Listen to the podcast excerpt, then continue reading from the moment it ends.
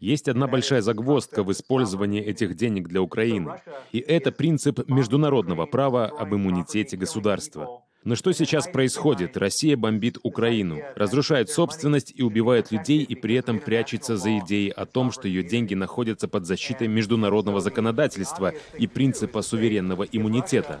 В этом случае логично сказать, что если Россия пересматривает вопросы международных преступлений, то и Западу необходимо пересмотреть международное законодательство, а именно внести поправки в законы об иммунитете государства, сделав этот принцип неабсолютным.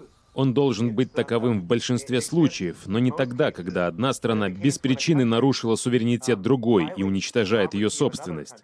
В таких случаях принцип иммунитета государства действовать не должен.